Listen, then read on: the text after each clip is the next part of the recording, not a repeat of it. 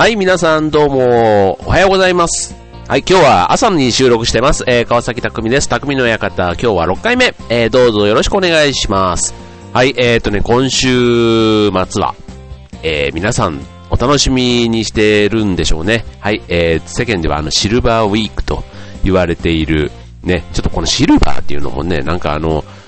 ね、ゴールデンウィークと、あのシルバーウィーク、まあ、ゴールデンとシルバー、まあ、その組み合わせから来てるようなんですけど、なんとなくね、こう、シルバーウィークって言われると、ちょっとあの、ね、なんか、お年寄りのための、みたいな、まあ、敬老の日がね、ちょうどなんかそこにも重なってるから余計そんなイメージがあるのかもしれないですけど、はい、皆さんはどんな予定を入れてるんでしょうかね。はい。自分はあのね、もう前から宣伝をしていますけども、あの、劇団の公演が重なっていますので、まあ特にね、どっか遠くに行ったりする予定はないんですけど、うん。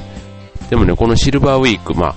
この、たまたま今回ね、5連休ですけど、あの、普段っていうか前、例年だとね、ここはあの、まあ長くて3連休とかね、なんかあの、ね、時によってなんで5日も休みになるのか、ちょっとそこら辺の仕組みがよく実は分かってないんですけど、あの、なんか間に挟まれた、こうね、休日と、あの、土日ですか、そこと挟まれた日は休みになるみたいな、そのね、え、兼ね合いで今年は5日間あるということで、これま、何年かに1回ね、またこれからもあるみたいなんですけど、ね、この9月の末のお休みって、あの、特に仕事をしている人って、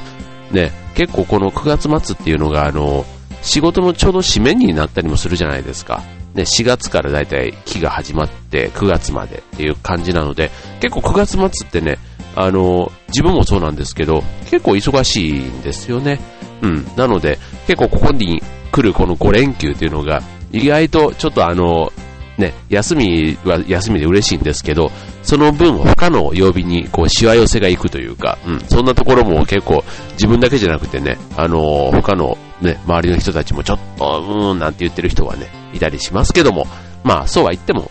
やってくる5連休、はい、皆さんそれぞれどうぞ、えー、楽しんでいただければなと思います。はい、えっ、ー、と、今週の匠の館ですけども、えっ、ー、と、匠な人たちということで、えー、僕が今週ね、いろいろちょっとまた会った人たちのことを紹介してみたいと思います。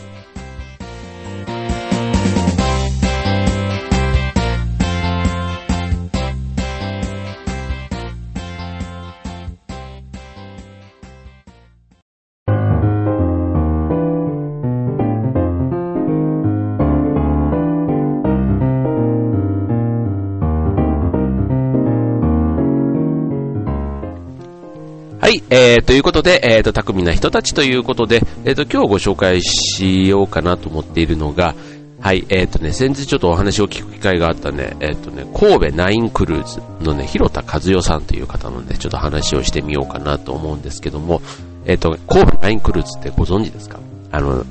えー、とね、野球チームなんですけどね、あのー、なんです。うんとね、プロといえばプロなんですけども、あの、ナックル姫、あナックルボールを投げるね、ナックル姫、吉田絵里さんというね、あの、方が所属している球団なんですけども、あの、神戸を拠点に、あの、オリックスの、えー、が普段使ってるあそこのスタジアムをホームグラウンドにしている球団なんですね。はい。で、この、えー、広田和代さんっていうのが、この球団のオーナーなんです。女性オーナーなんですよ。なんか、あの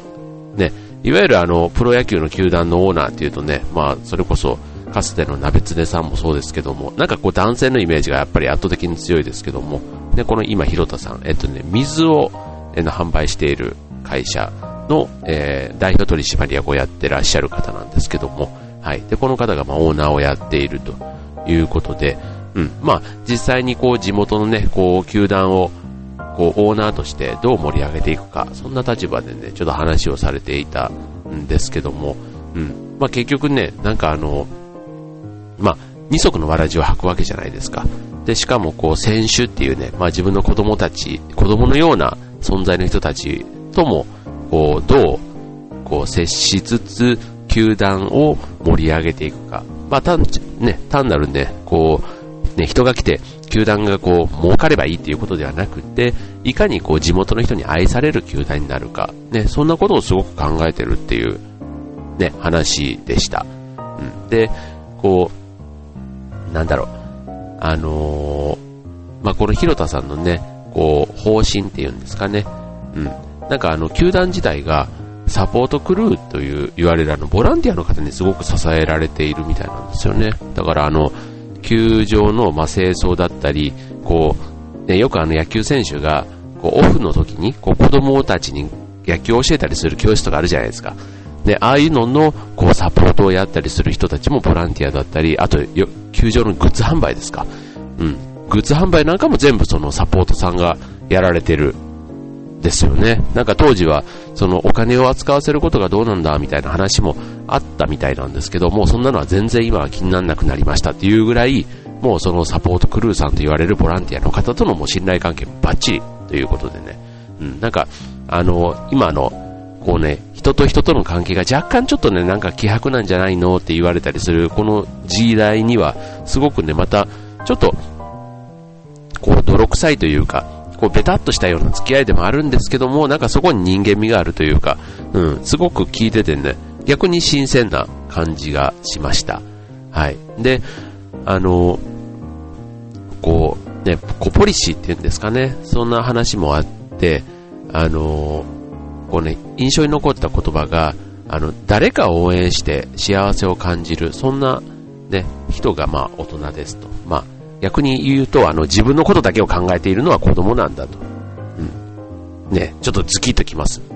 自分は来ました。うん。なんか、あの、人をね、こう応援したことで、逆に自分が元気をもらうみたいなことってあるじゃないですか。ね、逆にね、そういうね、応援ができる人がいる幸せを自分で気づく。なんかこう、竹内まりやとかね、の歌に出てきそうですけど、こう何気ないところにある幸せみたいなね、なんか、あの、最近ね、ちょっと竹内まりやの歌もね、ちょっとあの、歌詞をね、じっくりちょっと見る機会があってね、あの、結構そういう視点が多いんですよ。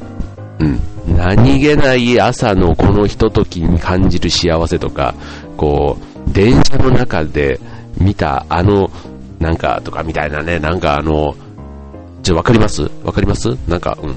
なんかね、それにもちょっと通じるような、こう、応援できる人、うん。まあ、家族なんていうとね、一番わかりやすいかもしれないですね。自分の子供とか、自分の身内に対して、あと自分の仲間に対して、こう、応援、素直にこう応援してる自分が、逆にこう元気になってる。うん。なんかそんなところが、このオーナーとしての、こう、やりがいっていうんですかね。こう自分自身がなぜオーナーとしてやってるのか、なんか存在意義をこう確認できる場になってるみたいなね。うん。そんな話がありましたね。うん。なんかそう考えるとね、なんかあの、まずは会社の経営、オーナーとかやってると、まずそこでなんとか成り立つ、ね、経営が成り立つことを最優先で考えるじゃないですか。でもね、やっぱりこういう、ね、こうどんどんどんどんこう、自分の考えよりも、ね、こう上を行ってる人の話なんかをこうやって聞かせてもらうと、ね、その人たちこう社会のことを考えたり、うん、なんか日本のことを考えたり、さらにはもう地球のことまで考えちゃうみたいなね、うん、そんな人たちがまだまだたくさんいて、うん、こう、なんかね、お金をもらって仕事をする、なんかそんなね、プロフェッショナルな考え方を聞いた、えー、日でした。っていうか、まあね、そんな人、えー、神戸ナインクルーズのオーナーの広田和代さんの話でした。はい、えー、続いてはもう一つね、あのー、面白い、あの、NPO の、えー、方の話をしたいと思います。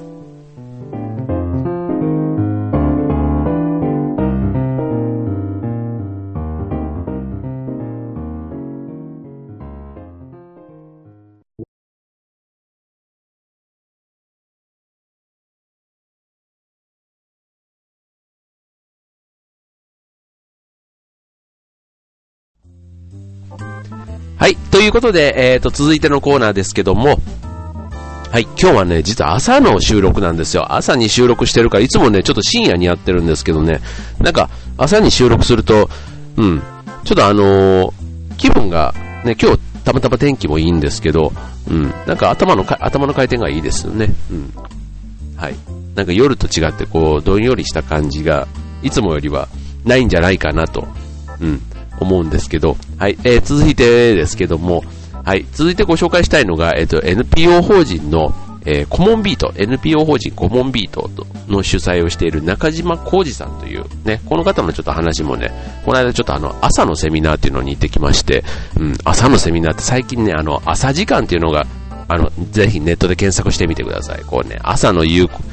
時間の有効な使い方みたいなのをね、提唱している方々が結構世の中たくさんいるんですよ。あの、ね、本屋なんか行ってもね、朝を使えばどうのこうのとかで結構そういうね、成功哲学みたいなののキーワードにも今朝時間っていうのがなりつつあるんですけど、そんな中でね、朝の時間、勤務の前とかですね、仕事の前のサラリーマンの方たちが朝の7時から8時までとかね、そんな時間に、あの、聞けるセミナーっていうのがあるんですよ。結構あってね、自分はあの、京橋、あの、日本橋の近くですね。うん。あの、銀座の近くというか、うん。にあるところで主催しているセミナーに行ってきたんですけど、はい、そこの代表、えー、NPO 法人コモンビートの代表の中島さんという方の話を聞いてきたんですけども、まあ、これなんでそれに行ったかっていうとね、あの、この方、この NPO 法人っていうのを立ち上げて、えっとね、年に、えー、1回というか、えっと、関東、関西、あと中部ですね、そこで、えっとね、100人規模のミュージカルを主催してるんですよ。うん。ね、で、100人を、えー、100、100人を100日、だから3ヶ月ですね。3ヶ月で、えー、ミュージカルにして、で、1回あたりの公演を1000人ぐらい集まるホールで3、4回やるんですよね。だから4000人ぐらいをこう満席にできる、そんなミュージカルをやってるっていうね、団体なんですけども、うん。まあ、で、その100人がどんな人なのっていうと、あの、要は素人の方々ですよ。うん、特になんかミュージカルの経験があるとかっていうわけではなくて、うん、そんな、あの、100人が、まあなんか先着順って言ってましたね。うん。とにかくあの、今ネットでなんか、あの、募集をする時期があって、うん。あの、100人が集まればそれで締め切ってっていう、うん、そんなみたいなんですけど、またこれがね、完成度が非常に高くてですね、うん。まあそのミュージカルっていうのはまあ見てみればいいと思うんですけど、またね、ちょっと今回これ、あの感銘を受けたのが、うん、こう、この NPO 法人の、まあ、モットーというんですかね、うん、あの、方針というのが、大人が変われば子供も社会も未来も変わる。大人が変われば子供も社会も未来も変わる。ね。いいですよね。うん。まあ、要はこう、大人が元気にこうチャレンジとかしていれば、それを見た子供たちも元気になると。うん。ね、そんなあの、そうすると社会も変わる、未来も変わる。さっきのちょっと、あの、ナインクルーズの話にもちょっと近いと思いますね。自分のことだけじゃなくて、社会のこと、日本のこと、地球のことまで考えちゃう。うん。なんかそんな、ね、話にちょっと通じてるなぁなんていうふうにも思いました。うん。なのでね、このミュージカルを作っていくことで、当然ね、それに参加しているメンバーが、自分でそういう未知の世界にこうチャレンジしたりすること、あとはそういう仲間同士でやっぱりね、意識が変わるんですよね。こういろんな初めてのことの中でこう泣いたり笑ったり。で、しかも3ヶ月の中でもう発表するっていうね、もうゴールも見えてるわけじゃないですか。そうすると、あの、意識を変えてね、もう一生懸命やんないと、やっぱりダメなんですよね。うん、だからね、結局そういう経験を通じた人っていうのは、すごく、あの、魅力的というか、うん。なんか、それが終わった後も、すごい、こう、仲間意識、チームワーク、あと思いやりみたいなね、そんなところもすごく身につく人材になると。ね、今日はちょっとなんかすごく朝っていうこともあってか あんまりなんか、バカ話はちょっとしてないんですけど、あの、うん。だからこう、結局ね、なんだろう、すごい自分影響されてますよね うん。なんかあの、こう情熱溢れる人たちがこうね、たくさん生まれているんだなっていうのがね、その1時間の中での話でもすごく、うん、伝わってきて、うん、なんかかっこよかったですね。うん。はい。で、まあ、で結局この中島さんからは、なぜミュージカルをやるのかとか、なぜ100人なのとかね、それぞれね、意味があるんです。なぜ100日なのとか。で、なぜ舞台が、こうね、うまく行くのかみたいなね、そんな話とかね、まあ自分も一応こう演劇をやってる立場としてもね、なんか参考になる話がたくさんあったり、うん、別にこれはね、演劇とかやってなくても、なんか日常生活で、こういろんな人と接するじゃないですか。別に地域社会でもいいと思いますし、ご近所さんとでもいいと思うんですよ。なんか、集団で何かやるって言った時には、すごく、うん、共通する考え方なんだなぁなんていうふうには思いましたね。うん。でね、またこれの、あの、まあ、やってミュージカルをやっては万歳終わりっていうことだけではなくて、うん、なんかその中で個人個人がこう身につくものというか、なんかポリシーみたいな話の中で、あの、銀ギラ銀にさりげなくなんていう言葉もあったんですよね。うん。あのね、懐かしいですよね。あの、マッチの手ですよ。銀ギラ銀にって。ね。はい。ね、あの、最近ね、ちょっとあの、1、1回の放送でね、1回ぐらいはね、ちょっとアカペラで歌ってみてもいいかなっていう、まあね、あの、そんな気分で、え、今日はギギラギンにさりげなくでしたけど、これね、あの、当時ね、ちょっとまた全然話それますけど、あの、ギギラギンにさりげなくが出た時はね、あの、意味があんまよくわかんなかったんですよね、実は。うん、でもね、これあの、要は、こう、大変なこともさらっとやっちゃおうぜっていうやつですよ。うん。よくなんか白鳥とかが例えられるじゃないですか。白鳥も。上はこう優雅なんだけども、下でこう、ね、足をパタパタもがいて、ね、やってるみたいな。もがいてこう一生懸命やってる。その姿は上からは見えないですよね。うん。なんかそんなところを、あの、結構愚直に取り組んでいるのがこのコモンビートさんということでしたね。うん。なんかわかりますよね、でもね。一生懸命やって、イチロー選手もね、先日9年連続で200本安打達成しましたけども、もうまさにイチロー選手なんで努力の人ってことで、ね、そんな点が改めて、ね、自分で言ってるとね、また、あの、ふーんって感じかもしれないですけどね、やっぱりこう、周りの人がね、そういう評価をされてると、それだけでなんかこう、ぐんぐんイチロー選手の努力がさらにこう、なんかわかるというか、伝わってくるっていうのが、またこれがね、不思議なところですけども、うん。なんかそういうね、銀ギラ銀にさりげなくみたいなのをちゃんとね、考えてやってるなんていうのもすごく、うん。なんかね、こう、巧みなテーマということではやってるんですけども、こういうのをちゃんとなんか感じられる生き方っていうのがなんかね、自分は素敵だなぁなんていうふうに思った一日でした。はい。ということで、えー、最後のコーナーでは、えっ、ー、と、今週いよいよ、えー、迫ってまいりました。えっ、と、僕の劇団のちょっと話をさせてください。